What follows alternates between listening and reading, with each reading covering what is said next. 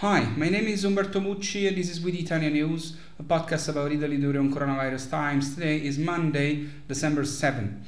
The trend of the data of the second wave of contagion in Italy is good. In the last seven days, we had an, an average 20,529 new positive cases per day, minus 4,648 cases per day compared to the previous seven days. The percentage change in new cases recorded in the last seven days compared to the previous seven days was minus 18.5%.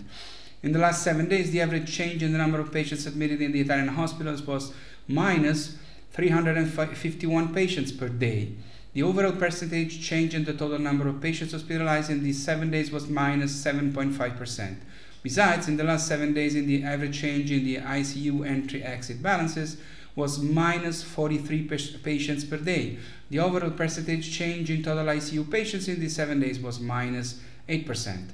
The curve of deaths is reaching its peak. Hopefully, from this week, the very sad number of daily deaths will begin to fall. On average, we had 739 diseases per day in Italy in the last seven days, with a variation in the last seven days compared to the previous seven of plus 1.8%.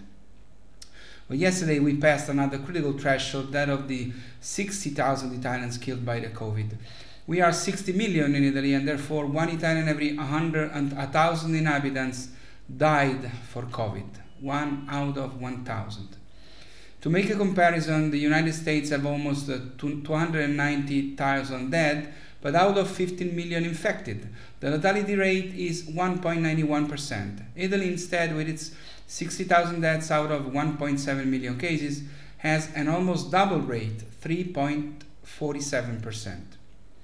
All Italian regions improve according to the weekly monitoring of the Ministry of Health, and therefore some of them move to a phase with fewer restrictions than before. Campania, the autonomous province of Bolzano, Val d'Aosta, and Tuscany are no longer red but orange, as Basilicata, Calabria, Lombardy, and Piedmont. Then Emilia-Romagna, Friuli Venezia Giulia, Marche, Puglia, and Umbria stop being orange and become yellow, as already are Lazio, Liguria, Molise, the autonomous province of Trento, Sardinia, Sicily, and Veneto. The only Italian region to remain red is Abruzzo, but there is a war going on between the region and the government. The president of the region has issued an order to make Abruzzo orange too, but the government disputes this decision because it is not in the power of the region to do so. in the meantime, it has been realized that in the last government decree, the one I described in last Friday's video, the blockade of circulation during the holidays and the related bans are not accompanied by specific sanctions for violations. None. It is not known whether it is a simple mistake or a Christmas present. It is not known whether the government will remedy it soon or not. Anyone knows who knows Italy knows very well for sure that it will be very difficult that without adequate sanctions Italians will follow with great discipline the rules that prevent them from moving around and spending the holidays as they would like. News begin to arrive on the government's plan to vaccinate the Italians against the coronavirus in 2021. It was chosen the site where all the logistics will be organized the largest, the largest military base in Europe. It is close to Rome and then in the center of the country, and from there will leave planes, helicopter, and road vehicles that will transport the doses in 1,500 points of administration scattered throughout Italy. It will be more urgent to vaccinate those who have not had COVID because they are not immune to it. For those who have already had it, the period of immunity will end, and then it will be reasonable that they are also vaccinated in the future. But they will not be the first and not even the second. In addition, migrants will not be excluded from the campaign. They have rights equal to those of Italian citizens, and the goal of stopping the pandemic is not achieved if you leave people living in Italy without vaccination. Tomorrow, starts the Italia Cashless Plan, which aims to encourage in those sectors where the use of cash is still widespread the use of electronic payment instruments. The government aims with this plan to help small traders, uh, small shops, and combat uh, tax evasion. The 10% extra cashback, the first measure of the plan, starts tomorrow. It provides for those who make at least 10 payments not online by credit card a refund of 10% up to 150 euros of expenses in a single month.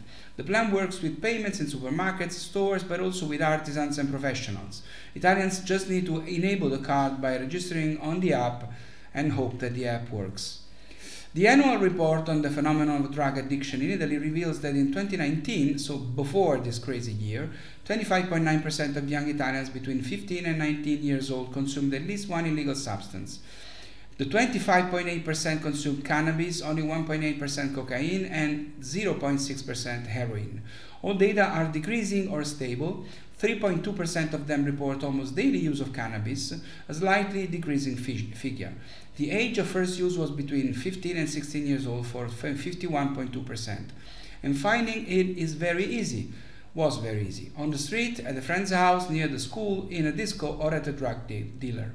There is a growing number of people in Italy who believe that cannabis should be legalized, both to control its quality in a protected environment and to hit the black market and organized crime that makes drugs its core business. There would be greater security, a huge economic income for the community, and a huge blow to criminal organizations and mafias. I don't know how many of you know or remember, but that 50 years ago tonight, Italy came closer to a coup than it, has, than, it, than it has ever been in its Republican history. Hundreds of conspirators and some departments of the armed forces, under the orders of a former commander of the special forces of the army during the Second World War, Junio Valerio Borghese, began a military action in the ministries and centers of RAI, the, the Italian television, according to a plan that included the arrest of the President of the Republic and hundreds of politicians and the establishment of an authoritarian government. At the very last moment, with action already in the underway and for reasons never clarified, the coup was cancelled. When the events came to light a few months later, there was an attempt to make it look like a joke. Some called it the operetta coup. But in the following decades, it was established that everything was less than a joke. It was a well planned action with international connections and with the support of Italian criminal organizations. Luckily, that night it went like that, but from there began 10 years of blood, attacks, mysteries, and tragedies in uh, Italian history. From the bombings in Piazza della Loggia in Brescia to the one of the Italicus train, from the Moro kidnapping assassination to the Bologna train station bombing. All episodes of which decisive pieces, or more often the whole story, are still missing and probably always will. Half a century later, I think it is particularly important to remember that night.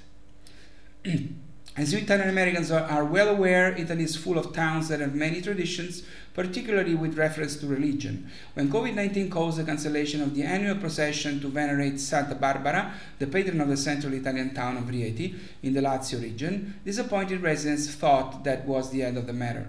However, the firefighters, whose patron saint also happens to be Santa Barbara, had other ideas. They strapped the statue of the saint to the side of the fire brigade helicopter and took it to the skies above the town so residents below could honor their saint and receive her blessings from above. This unusual event occurred on December 4, the Saints' Fest, Feast Day, a popular occasion that usually draws hundreds of visitors from near and far. You can check the unusual video on our website on www.wetheitalians.com. And speaking of religion, a thought and many wishes to all of you who are Catholic because tomorrow is the feast of the Immaculate Conception, the Immacolata Concezione. Please stay safe, stay healthy. I'll see you next Wednesday. My name is Umberto Mucci. This was We the Italians News. Ciao from Rome.